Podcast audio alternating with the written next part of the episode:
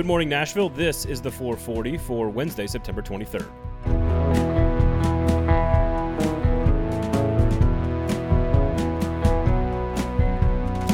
It is finally game week in the SEC.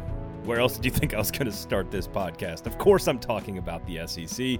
And teams are naming starting quarterbacks left and right. Alabama has named junior Mac Jones the starter as the post Tua era begins in Tuscaloosa. All Jones did in place of an injured Tua to finish the season last year was throw for 300 yards in back to back starts against Auburn on the road and against Michigan in the bowl game. Now he gets to play behind what is likely the best offensive line in America, with what is likely the best running game in America, and probably the best set of receivers in America.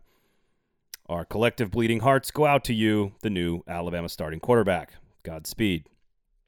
LSU officially named Myles Brennan the starter in Baton Rouge, replacing Heisman Trophy quarterback Joe Burrow under center. He has far less experience, far fewer returning pieces around him, has lost the architect of his offense in Joe Brady, and is under as much pressure to replace a legend as his counterpart at Alabama.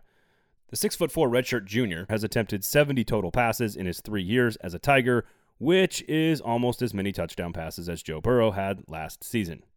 Georgia has decided not to announce who they will start at quarterback, as is tradition.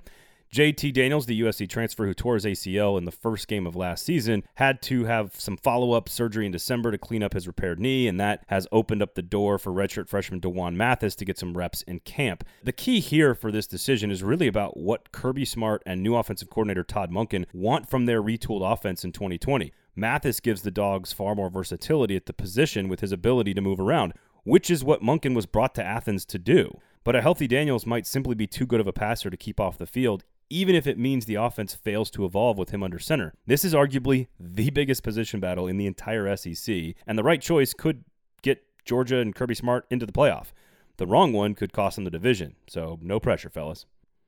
Jarrett Guarantano will be the starting quarterback when the Vols head down to South Carolina to open the season this weekend. The veteran signal caller has had a precarious relationship with fans, but seems like the obvious choice considering his statistical production and experience level relative to the other options, as well as some health issues on the depth chart. It certainly doesn't mean that the decision is final, as we've seen head coach Jeremy Pruitt go to his backup in what feels like almost every game of the season last year. But a second full year in Jim Chaney's system, an improved offensive line, and added maturity should ideally help Guarantano post what should be the best season of his career. Should that happen, the Vols might actually be able to challenge Florida or Georgia in the East.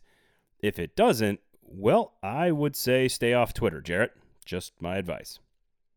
As a reminder, last weekend, South Carolina head coach Will Muschamp surprisingly named Colorado State transfer Collin Hill as the Gamecock starter over incumbent Ryan Hilinski for the game against Tennessee on Saturday evening.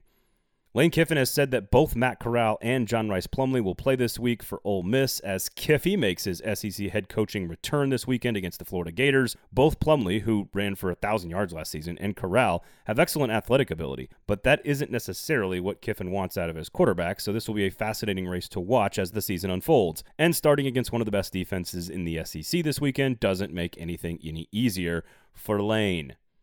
Finally, Vanderbilt will open the year on the road against number 10 Texas A&M after a four-man quarterback battle. Derek Mason said on Tuesday that he's narrowed it down to two privately and has settled on a starter but will not tell anybody. True freshman and early enrollee Ken Seals figures to be the leader for the job, while junior college transfer Danny Clark, who originally signed with Kentucky, might be the first name off the bench if needed. So what does this all mean? Well, it means that the SEC is replacing a ton of star power at the quarterback position. And these already huge decisions are going to be even bigger in what is already a very interesting and very bizarre shortened season. Good luck, gentlemen. Game on. The Tennessee Titans began selling tickets this week to their football games, which is cool.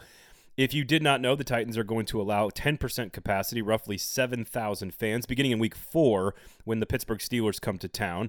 That number is expected to increase as the season goes along, targeting 12.5% for the October 11th game against the Bills and 15% for the October 18th game against the Texans. The goal is to get roughly 15,000 fans per game into the stadium, or roughly 20% capacity by the end of the year. However, to whom those tickets are being sold has created some controversy this week. According to PaulKuharsky.com, the Titans are using a range of factors to decide who gets to purchase tickets and in what order, seat location and tenure being the two biggest variables.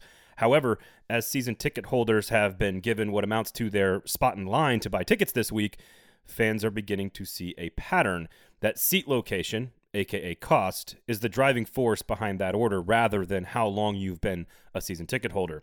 This is a business, and making money is king. There's no question. Generating large chunks of revenue is limited during a pandemic with only 10% of your inventory available to sell. I get it. Some people were always going to get screwed in this process, regardless of what the Titans did. So while it's understandable that seat location is the primary deciding factor, I still don't have to like it. And many longtime Upper Deck season ticket holders probably agree with me right now.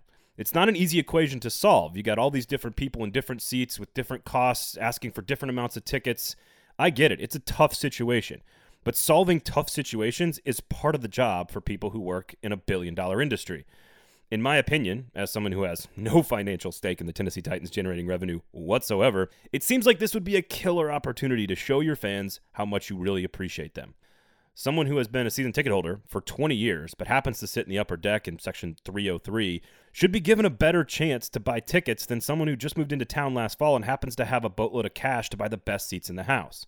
It does not appear, however, that this is what the Titans are doing. During a tough year, this seems like it could be a fantastic opportunity for a team that at times hasn't always been super fan friendly to show that the new, more community centric, fan aware Tennessee Titans are a real thing.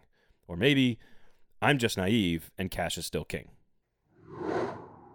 In other scheduling and ticketing news, Nashville SC announced on Tuesday that four of the remaining nine regular season matches will take place at Nissan Stadium and that fans are back. Just like with the Titans games, Nashville SC supporters will be eased gradually back into the stadium.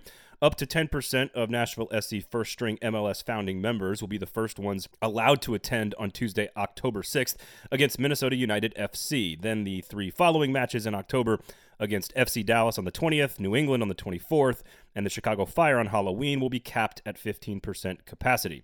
As with the Titans games, protocols are pretty common sense socially distanced seating pods, mobile everything, mandatory face coverings at all times, individually wrapped food, no smoking or vaping, health screenings for employees, and comprehensive cleaning plans. All part of the process.